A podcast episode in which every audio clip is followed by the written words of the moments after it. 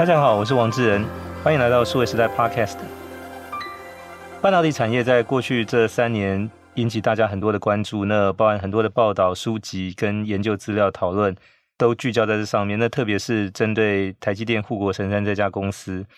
那在今年其实我们看到有几本关于半导体业、关于台积电的书陆续都出版。那这里面。呃，其实我们看到有很多都是国外的这些专家的一些意见哦。在这一集节目里面，我们要请到的是数位时代的专栏作家，那本身也是知名的财经作者林宏文，到我们节目来谈他即将要出版的一本新书。宏文你好，志仁好，各位听众大家好。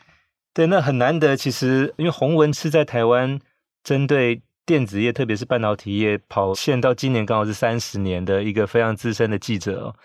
那之前在报社跟杂志社，那后来其实他是一个自由作家，那目前担任有多家上市柜公司的读董跟顾问哦。但是宏文还是笔耕不辍，其实持续在关注在半导体业的一些变化。嗯，那在今年七月一号，宏文有一本新书要上市，那书名是《晶片岛上的光芒》哦。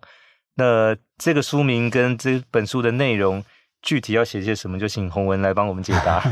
好，谢谢志仁的邀请。我想志仁跟我也是一样跑，我今年跑三十年嘛，好吧？呃，这个志仁只我比我晚一年，我是二十九年。对，所以我们应该都是诶、欸，在这个行业也是笔耕不辍的哈，这个老兵了了哈。那我想这三十年，当然我经历的就是说，哦，一九九三年开始跑嘛，哦，那台积电是一九九四年挂牌嘛，哦，所以我在这个过程里面参与了很多事，哦，包括。呃，这个中间有几个重要的事情啊，包括这个两千年以前哈，台积跟联电的这种双雄的竞争哈，那当年我们大家都印象都很深刻哈，一个三千亿，一个就四千亿然后老曹跟老张两个人就是打的这个非常热闹这样哈。那我也经历了哈，就是台积电在美国投资 WaferTech 哦，那时候我们也去参观过啊。那另外台积电跟中兴的呃诉讼。哦，那台积电跟梁孟松的诉讼，哦，我甚至还当了那个法院传唤我去当证人，哦，那另外，呃，这个还有一个很重要，呃，蔡立行，哦，在第一任的 CEO 的时候，哦，他这个接棒，哦，然后他也曾经有过一次唯一的专访，哈，那专访完他就下台了，都 是我访的，哈，对，应该应该跟你没关系，对，那这中间，所以我们经历了很多事啊，其实也很开心，哈，就是呃，三十年的这些。见证哈，我觉得很高兴看到台湾半导体卓然有成，然后也成为台湾非常重要。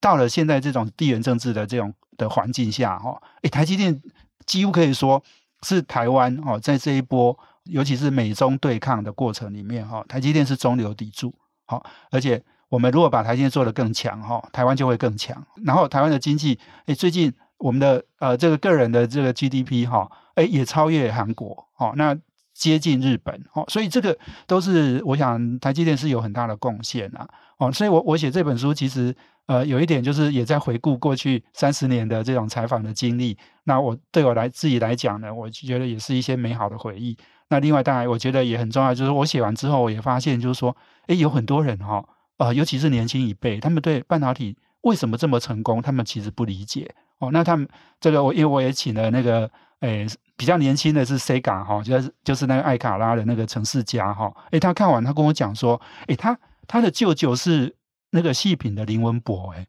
哦，所以他从小其实他就很参与这个半导体，哈，就是他很知道半导体，可是他说在书里面他看到太多细节是他之前不知道的，所有人都在讲说他要成为那个行业的台积电。可是他们不知道台积电是多成功，是怎么成功，用什么方式成功的。那我觉得，因为我把它把这些重点写出来，这也有别于就是说刚刚志仁在讲的，就是说呃很多我我觉得还有一个很重要，就是说哈，在这个过去三年哈地缘政治吵得很激烈的时候，我听到太多哦这个啊，比如说美国说要把台积电炸掉。哦，然后大陆说哦，台积电去美国投资是掏空，哦，那我我就听到这些，你都会觉得说似是而非，而且有些实在很离谱，哦，那我们跑产业的，诶，我有有一点点正义感，就是说啊，这些事情哦不讲不行，哦，所以我就一直写专栏，然后一直也上节目，那别人谈这个，我就跟要出来跟他辩一下，哈、哦，那我想要给大家传达一些比较正确，看台积电或者是看台湾整个整体电子产业好的一些正确的观念，那。我是写了二十万字啦，四百多页了哈，这个其实已经超出那个出版社原先能容纳的 那个字数啊。不过他们后来还是说啊，那就我因为我后来还加了好几篇哦，没有想要分上下集出这样，像张忠谋的自传一样。没有没有，我们没有办法跟张忠谋比哈。不过我觉得就是说这本书是希望传达哦，如果你是买台积电的股东哈。台积电股东哈，我最近看了一下，一百二十几万，超过中钢哦哈，是台湾最多股东的公司哈。哎，你当他的股东，你不知道他怎么成功的，应该不太对吧哈？你应该至少要看看他到底是怎么成功的。是，那当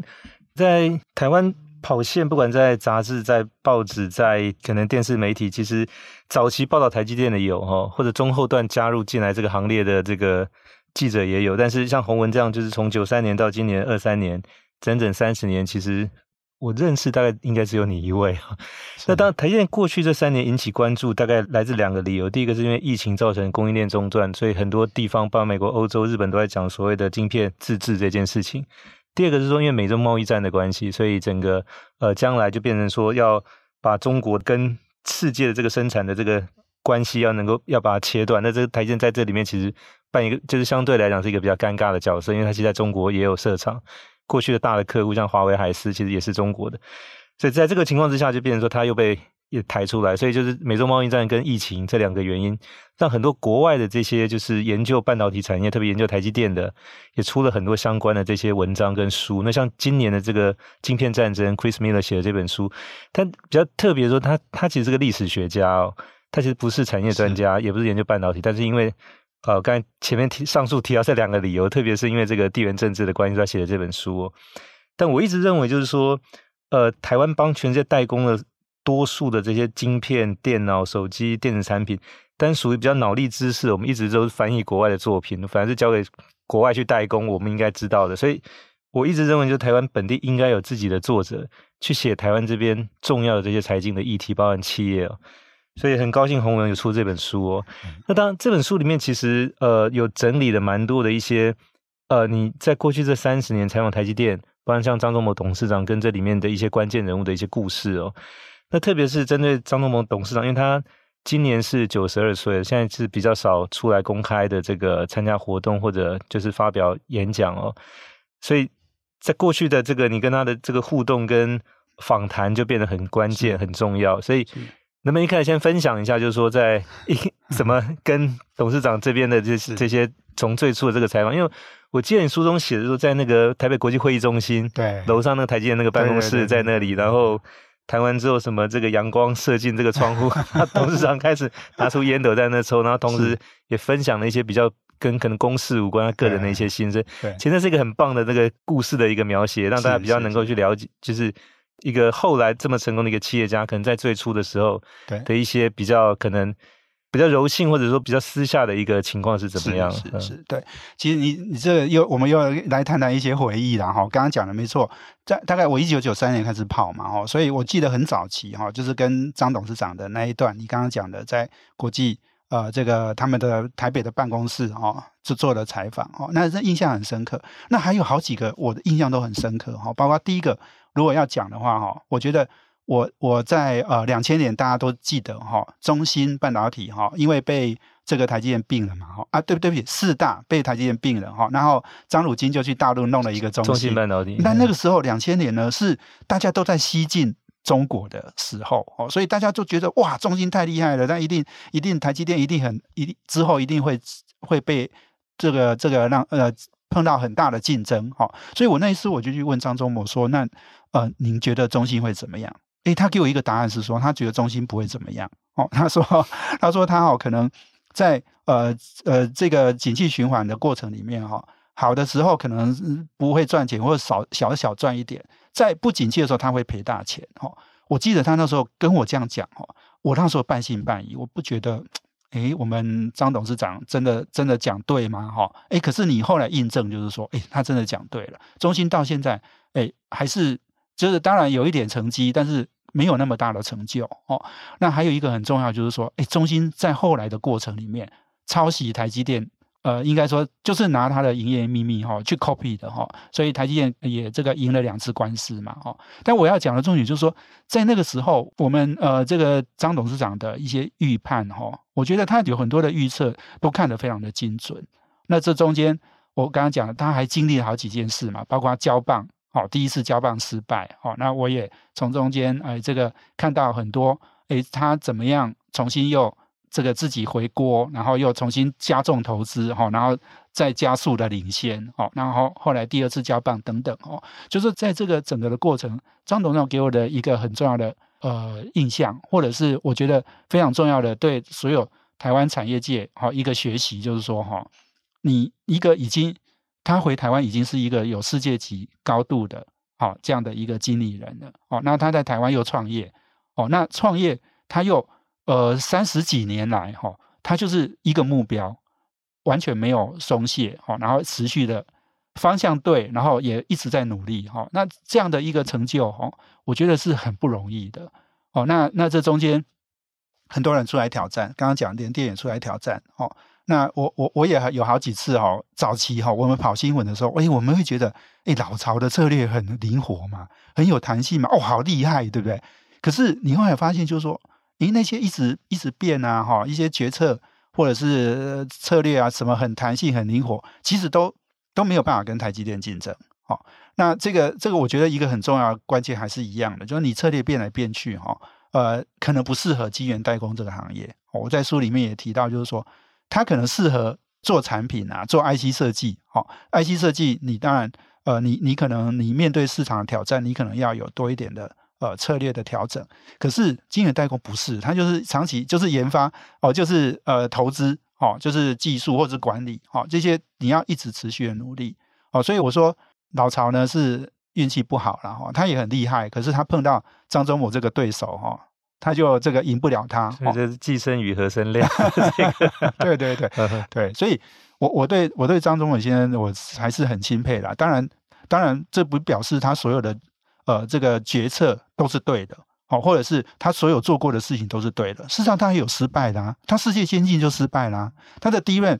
两千年就收掉了。那我觉得这也是一个很重要的学习，就是说，我觉得张忠谋那时候会决定撤退，从 DRAM 撤退，是因为他很清楚三星领先太多了，他赢不过他了，所以他就干脆撤退。那撤退是需要勇气的哦，是需要你知道有很多人做错了，做坏了。还是继续做啊，做到最后公司破产啊、收摊啊，然后一个烂摊子这样。他不是，他在他在他可以改变的时候，他就去改变了。好、哦，那当然，他那时候第一任撤退的时候，也有很多人觉得啊，你真的不好啊，或者很多人骂他。可是这种我觉得，就像当年 Intel 也是啊，第一任被日本打败，那葛洛夫跟那个。那个摩尔他们，哎、嗯嗯欸，他们三个人就说啊，那我们我们去那个门口走一圈再回来，我们策略变了，我们有换，我们换了换了我们的角色了哈。那我们就从低院车队就做 CPU 这样，好，所以我我觉得这个其实是很重要，对台湾很多企业来讲也是，你要选择对的战场，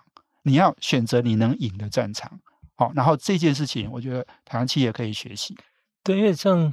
张董事长他从德州仪器来，那当当年德州仪器在美国那时候就是七八零年代的时候，其实也算是一线的这个厂商，跟包括像摩托罗拉跟像 Intel 这些都属于是在第一阵列的哦。所以那个时候，张董事长一九八五年回到台湾，先到工研院，然后八七年再成立台积电，其实有点像是降维打击的概念，就是说我从国外第一线的这个半导体到台湾，其实那个时候。虽然说已经开始有几年，但还是算是比较初期的阶段，所以等于是说，一个有这样的国际经验的，来到一个很本地的市场的这样子去带领的这个一家新的公司，那当然很多他的管理或者他的思维会超前于本地哦，他有点像是从从三维降到二维的这个等级的这种概念一样。是，那当然就是说，这个过程里面除了这些呃你的经验带进来之外，其实当然很重要是说他那个执行力跟坚持，所以他其实在。公司内部早期一直都认为他是个非常严格、不假辞色，甚至会是呃在会议的时候就是会去批评员工、责备的这这一种的。那这个不知道在洪文的书里面有没有去反映到董事长 的这一段？哦、其实，其实我我写了很多他关于他们管理的一些细节。哦，我提到好几件事啊，比如说怎么开会，所有公司每天都要开会，你你有没有掌握开会的原则？哦，我我不要多讲太多，大家去看，我觉得你你去看它，就是说台积电成功是所有很多事情的累积。他们接待的人哈、哦，接待的人通常都会给你拿证件换那个出入证嘛，哈、哦，诶，他们看到你那个过期的证件会退给你的哦。很多公司都不是哦，我的皮夹里面就有一张过期的驾照哈，我每次就是到人家公司就拿给人家哈，哎，没有人给我退回来，台积电会退回来，他说你这个证件已经过期了，不行，你要拿一张，好，我只好拿我的身份证或健保卡这样哈，所以我的意思是说，那他这些都是他背后都是有他的管理的逻辑的，他有他的思考的，哦，所以我觉得其实一家公司的成功不是只有技术成功啦，制造。好，服务成功，台积电的成功是全面性的。那这种成功，我觉得是大家应该也可以。好，因为台积电现在也是全世界前，应该是曾经一度是前十大市值的公司嘛，现在也大概都十几名了哈。所以，我我觉得一家公司会做到这么大，这是台湾过去没有，我觉得以后也很难有了哈。就是这样的成就，那能够做到这样的成就哈，我觉得是。台湾，你很多的企业啦，你只能学到它一点点哈，你就会很有成就了哈。另外，里面他们还有很多哈，就是像他们的这个文化哈，他们的文化是工程师在主导很多事情的。我像比如说他们设备采购哈，不是那个做商务的，或是做业务的，或是甚至是董事长、总经理决定的，他们是从下而上。工程师说哈，这个设备才好，然后大家这个。意见整合起来哈，他们就买这个设备哦，不是那个，你知道很多公司哈，我们我们跑新闻都知道啊，那那些比较 third tier 的啊，second tier 的公司啊，那些设备采购都有一堆回扣嘛，那些老板就是拿钱的嘛，呃，可是台积电从来不会有这种事情的，因为他们就是工程师文化下面的结果，他们是决策的人在做的决定，哦，所以我我觉得这些东西你要讲一个企业成功。其实最关键是它的 DNA 哦，那这个 DNA 其实你可以在台积电很多员工身上都看得到。在这个过程当中，其实台积电其实跟联电这个竞争，当然是在两千年前是比较属于媒体报道的重点哦。刚才洪文也提到，像老曹就是曹兴诚跟这个老张就是张董事长，就是那呃，其他的一个分水岭是到后来，就是原本两家都是 license 国外的技术进来，但后来其实台建一开始自主去做这个开发。慢慢是把这个差距拉开哦。那当时其实，在做这个开发的过程里面，有一个叫夜鹰计划的，嗯，好，那在红文书里面也有提到嘛。嗯、那这个其实对他来讲，等于是取得技术自主蛮重要的一个分水岭的一个事情。但是这个听起来容易懂，但具体的一些过程到底是怎么来进行？好，我我想，呃，台积跟联电如果要讲他们竞争的分水岭哈，其实是两千年哦。那个我想智仁那时候也很清楚，两千年以前哈，哇。这个联电的策略真的是变化多端，哈，对，又是对，又是跟国际的十几家 IC 设计公司合资设厂，然后之后呢，呃，这个五合一，又五合一，对，然后另外联电自己本身也把设计公司分出去，哈，联发科啊、联咏啊，这些都是这个联电分出去的嘛，哦，那所以他在那一段时间，哇，那个策略哈，你会觉得说，哇，老曹好厉害，哦，然后另外就是说，两千年也是联电跟台积电最接近的时候，那个时候联电。大家都知道那时候股价嘛，哈，大家股价都都是很高，而且市值差不多，哦。那联电那时候最接近台积电的时候，它的产能大概也是台积电的大概八十五趴，哦，这个营收也没有差大很多，哦。所以那段时间后来，那台积电当然又又并了四大，又并了德基嘛，哈，就是当然也是觉得它在产能上追得很快这样。可是我觉得分水岭是在零点一三微米那个铜制程，哈，两千年，哈，台积电决定自己做。那联电跟 IBM 合作，但是两年后，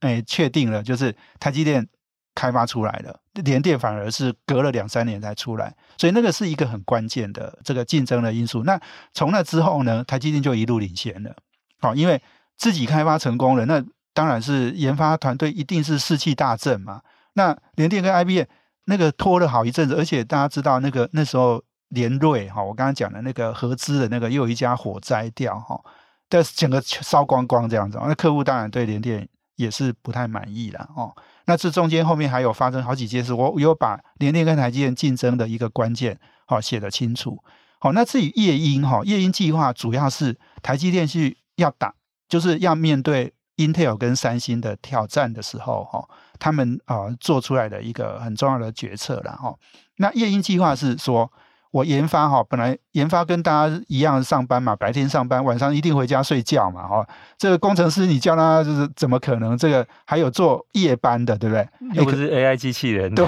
日常是不休息。可是台积电的夜鹰计划是怎样？分三班，好，就是研发工程师分三班，所以有人值那个大夜班的，哈，那个就是半夜，就是完全日夜颠倒的那一种，哦。那诶，台积电的研发，哈，你你现在后来去去，你仔细把它拆解，就是说。台积电的研发是比较是我们说的 rnd 哈，是比较低呀，不是 R 啦，哦 R 也有啦，低很多啦，哦，所以那个低呢是比较可以，就是说，哎，我这一班哈做到哪里哈，哎，你你接下来的下一班哈，我跟你讲清楚就好了，你们就接下去了。好，大家知道那个 research 有时候比较是偏个人的，或者是偏创意的，哦，那那一种东西是很比较难交接的嘛。但是台积电的低哈比较好交接，所以他们这三班就这样交下去，甚至到现在哈，他们都还有一部分的人是上夜班的哦，所以你你就知道，就是说台积电那在那个时候哈，大家知道就是说，诶，工程师你要让他去上夜班哈，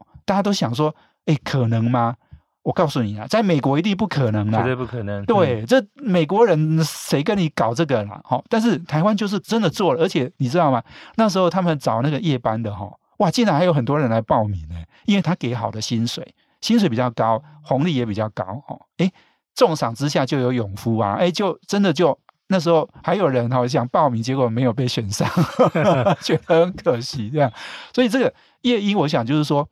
呃，这个。我相信哈，三星也很拼呐、但是我我真的到现在我没有听过说三星有这样的执行哈，就是说也有夜班的这种哈，那台积电就做成了哈，那这个也是台积电后来在那个技术哈，就是诶制程技术，它就七纳米、五纳米、三纳米就一直下去哈，这个领先的一个关键。对，那这个过程里面，其实当然台积电本身也从台湾还有国外招了很多这个优秀人才进来啊。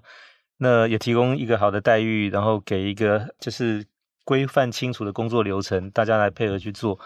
但同时，其实也后来有不少陆续从台积电离开，再到其他可能同业竞争对手等等去。比如说像梁孟松，其实是其中一个蛮有名的例子。那我记得洪文还有写过，就是梁孟松后来去三星发展的这个报道。那以至于说后来其实台积电。其实去起诉这个梁孟松，就是要求，就是说不能在三星任职，因为这个可能有同业之间的这个呃商业机密或技术的机密可能会外流的这个疑虑的情况下，洪文还有被这个法院传去当证人，这个经过不知道是怎么回事。对对对，我想梁孟松的情况是这样，就是说他那时候离开台积电当然是不太愉快嘛，哦，那所以他后来跑到三星，那他最初是去那个成均馆大学任教，然后之后加入三星，但是在这个过程里面哈，就是。台积电发现就是说，诶，其实其实这个有问题哦，哈，因为成均馆大学哦，也是三星的下面的投资的这个大学哦，那即使他们都有掌握到很多人证物证，然后因为他们一定问了很多业界的人嘛，那他们找到就是说，发觉就是说，他事实上在成均馆的时候，他就已经开始哦，跟三星有一些些把一些这种在过去在台积电知道的这些营业秘密哈，告诉他们，哦。那这件事情，台积电当然他在诉讼的过程里面哈，他就要找人来当证人嘛哈啊，结果就找到我哈。那找到我是因为我在二零一二年哈，我出了一本书是写三星嘛。哦，那我在三星写那本书里面，我就有提到一小段，就那么一小段啊，写梁孟松到成均馆大学，那那这个任教哈，那那但是有一些同业觉得说，哎，这个成均馆跟三星关系紧密哈。那这件事情呢，台积电看到了，所以他们就来跟我讲说，能不能请我去当这个证人？哦，那我想，反正这也就是我的采访的话，这也是我了解的。哦，从很多采访过程，所以我就就法院我就去作证，这样。哦，那当然最后台积电是胜诉了。哈，那那那件事情当然也是国内营业秘密呃一个非常重要的一个判例。哦，因为事实上这个类似的案例其实很多。哦，但是作为这么一个有指标性的哈。这个梁孟松当然不只是三星，他后来又跑到中芯嘛，哈。那这个是呃，尤其不管是呃这个产业的竞争，或是两岸的这种呃这个营业秘密的一个竞争，产业的竞争，其实这都是很重要的判例。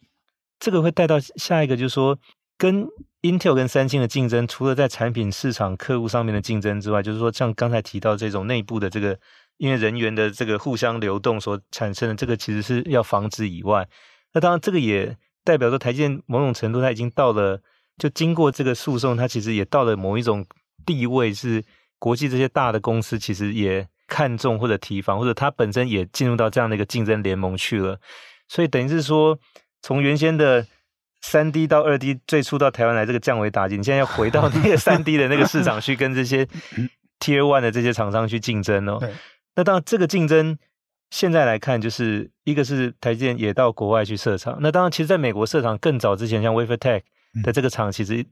那洪文，我记得你在书里面写到，最早那个 WaferTech 好像你也有去参参观过这个，对，呃，嗯嗯。但是那个厂后来台积电现在是比较少去谈到，而且它这个八寸厂，它的产能也规模也很小，嗯哦，就是我想他们去那时候的投资哈，他们后来发现就是说，真的美国的成本高啦，哦，所以他只能做一些，就是哎，比如说这个国防好了，哈，这个很机密的那个哈，你真的不想拿来台湾做的，就在那边做，哦，基本上它是只能做。呃，那样子的订单，你要生产大规模的，哈量产的，好，然后是甚至是商品化的东西，它是很困难的。哦，那呃，你刚刚讲那个很有趣吧？哈，降维打击，哈，那现在他要又要升维，升维，对，他要去跟 Intel 比，哈。那我觉得这件事情当然对台积电来讲是一个挑战，好，没错，这个因为美国终究哈制造做的。呃，是没那么好啦，哈、哦。你你看这个过去三十年，美国一直在讲嘛，他们曾经从最高哈将近三成，现在掉到只剩下差不多一成，好、就是制造的比例在全世界，哦，还有一层啦，哈、哦。Intel 也有厂嘛，TI 也有厂，美光也有厂嘛，哈、哦。那但是就是说，台积电要去美国投资，我觉得这件事情一定是困难重重，好、哦，这个困难我在书里面就有提到，就是说他去美国投资跟去日本投资，哈、哦，结果很可能会不一样。日本哈、哦、政府呢诚意十足，好、哦、给你很好的聘金，哦很好的补贴，然后也很期待你去，所以就是呃所有呃该帮你做的事情，他都做得好好的。好、哦，那另外一个日本的半导体的这种呃基础是好的，哦不只是他们以前曾经制造做得很好，哦那它的设备、它的材料，它都是全世界都是领先的，哦所以它有很好的，啊还还有就是说人的工作态度，哦还是很敬业嘛，哈、哦、那。当然，他也不见得愿意很愿意加班呐，哈。那但美国是绝对时间一到就下班的，哈。那我觉得就是说，日本的企业文化或者是这种工作的伦理，哈，DNA 还是比较像台湾，哈。所以我觉得日本的成功的机会比较大。当然，它有挑战，哦，它的成本也不低的，哈。但是美国一定是，我觉得是挑战重重。那我觉得刘德英其实有一点就是被美国骗去了哈，投资了哈，就是先跟人家结婚了，但是嫁妆都没谈，然后那现在人家又把你嫁妆要把你拿掉这样哈，那我觉得这个是压力是有的哈。还有，其实张忠谋先生也讲过一次哈，我是听他演讲的时候他讲的，他说他觉得台湾人要在美国像 Intel 那样管理半导体公司哈，他觉得是不可能的。哦，那当时他讲这个意思。我觉得大家的理解是说，哎，就是不管是成本或是工作态度等等，哈，这些都是挑战。还有就是台湾过去也没有真正在美国大量的投资，而且是这么先进的制程，哈。那这个对你当地的这个法规啦，那个甚至劳工啊等等这些你都不是太了解，哦。那我觉得这个是挑战啊。但是我我希望哈，我我刚刚在讲，就是张忠谋做很多预测都是对的哈。可是我希望他这个判断是错的，就是说。我觉得，如果台湾人哈没有办法在美国管理这个制造工厂的话哈，那这样会很累。因为台湾现在已经一堆人跑去美国投资了，不是只有台积电哦，台湾的所有电子五哥都去了。台湾就是制造业起家，如果台湾在制造业没有办法做到全世界在每一个地方投资都能成功，那我觉得这会很累。这个台积电这个是一个很重要的示范呐，所以我希望我刚刚讲。张忠谋所有预测都对，我希望他这个预测是错的啦。好，而且我觉得台积电实力那么强，获利又那么好，好，他一年赚一兆呢，不是营收，是净利一兆呢，赚一兆的公司哈，你在全世界，你美国赔一点又怎么样？好，就是，但是你一定要把它做起来，哦，这做起来，台湾的整个国际化的布局哈，台湾制造业、电子业的这个国际的布局哈，才会真的完整。对，那。当然，他这个赚一兆里面，他现在有大概将近八成的股东是外资哦，所以可能他这个占多数意见的这些可能怎么去看这件事情，也是一个很重要的一个依据。以外，就是过去其实台湾的制造业到海外设厂，通常都是到比台湾的人均所得要低的地方去的成功机会高，到比台湾的这个人均所得高的地方去成功，不能说没有，但是比较少。因为同样制造业，其实台塑在很多年前就到美国德州也去设厂，其实也都运作的还可以哦。那比如另外一个例子是像台湾之前像。那时候 BenQ 明基到德国收购西门子，但这个管理就没有成功哦。所以当然这里面还是牵涉到，就比较是说我们的这个在本地所累积的这个管理的经验，是不是能够到可能比我们更先进的那个市场去管理那些当地的优秀人才，而不只是工厂里面的作业员这件事情哦。那台积电现在可能是最接近，大概是可以把这个事情可以落实，就是说我们有能力去管理比我们人均所得更高的这个地方的优秀人才。的这件事情，当然这个现在还是个问号了。好，那也希望宏文的这个刚才那个，希望张董事长那个预测是错的这件事情，我也支持你。因 为因为如果台建也没有尝试成功，台湾可能就更没有公司会接近这件事情了。对对。最后想请教洪文，就是说，当然这本书你花了很大的力气，大概有有半年多的时间哦，怎么样让台湾现在比较年轻的一代，就是二三十岁这一群，可以更呃能够来。了解这本书里面所要表达的这个这个讯息哦，因为像我们这一辈大概五十以上的比较多有接触到，就是跟着台积电的这个成长一起上来的哦。但现在对二三十岁的年轻人来讲，或者更小的这一辈，其实他看到只有台积电成功的时候，可能过去那个筚路蓝缕很辛苦的阶段，他其实是没有参与也没有经历哦。那很成功的台积电的这些故事，现在来讲，就对他当因为也陆续有听到不少。但怎么样有一个代入感？就他怎么样更跟这件事情产生连接？这个是怎么样透过你的书来完成这个事情？对，对，这个其实智人一定很有体会。就是说哈，我们都参与过这个台湾电子产业大幅成长的阶段嘛哈。那半导体又是其中一个很蓬勃发展的一个产业。那在那个过程里面哈，我们很多事情我们都是我们都觉得啊，就这样我都了解啊。可是问题是我们觉得很很一般的尝试哦。诶其实没有经历过这段过程的人，其实是不知道的。所以我，我我真的是我我也写完这本书之后哈，然后我也请几位帮我写推荐嘛哈。那当然有有年纪比较大，像施正荣先生哈、蒋尚义先生哈。那我也找了年轻的，像程世佳哈、艾卡拉的 CEO，然后也找了那个九叶 APP 的这个何英奇，他们都觉得他们在台积电的那个身上哈，看到企业成功的关键。他们现在都是经营者。哦，那个陈世嘉说。他以前哈觉得说，在讲服务讲的最好的是亚马逊，可是后来他发现台积电其实比亚马逊更早在讲哈服务，它不是只有制造业，它不是只有代工，它是真的在服务客户，把服务客户这件事情当做是一个他的公司追求的目标。哦，那他觉得说，诶，他没想到哦，原来台积电也是比亚马逊做得更好、更早的。好，所以我觉得就是说，这个给年轻一辈的人来讲，就是说。我们今天看很多事情哈，很多公司都有它的内涵啊。那那也是我有幸，就是这三十年观察哈，把这些心得整理出来哦。应该每个人都可以从那里面哈，从那个书里面哈去看到他想要的东西。对，因为台湾现在大概半导体产业的从业人员有三十万哦。那这个三十万其实如果是从三十年前到现在，那包括我想就是他们的家人或者。相关的加起来应该远远大于这个数字。那包含刚才提到，就是说光是买台积电股票的股东就超过一百万人。那当然还有其他买 IC 设计或者买这些封装测试等等，还有其他的同样晶片制造的其他公司加起来，全台湾应该有几百万人是直接间接相关在这个里头。那当然要把他们写片不容易哦，但是用台积电这家公司来做一个代表，来描写这个产业跟所有相关的人，其实是一个。比较具体而为，也是我们在新闻写作上面比较常用的一个。就你如果说用一个人的故事可以代表一群人呢，当然是先把这个人的故事把它写清楚哦。那洪文的这本《晶片岛上的光芒》其实就有一个这样的作用，也帮助我们本地的读者。那不管是我这一辈的来当成一个回忆，或者更年轻的一辈来了解，就是说，那台湾的这个目前有世界竞争力的这家公司，究竟做了哪些事情，以及它下一步往哪里走，所以可以从里面其实都得到蛮多的一些启发哦。那今天也非常谢谢洪文到我们 Podcast 节目来分享这一本呃即将上市的新书《晶片岛上的光芒》，呃，看台积电这三十年来的发展，有很多个人的一些观察跟心得在里面。谢谢洪文，谢谢自然，谢谢大家，也谢谢各位听众的收听，希望大家喜欢这一集的内容。请给我们点赞、转发，也请持续关注和留言。我们下期再会。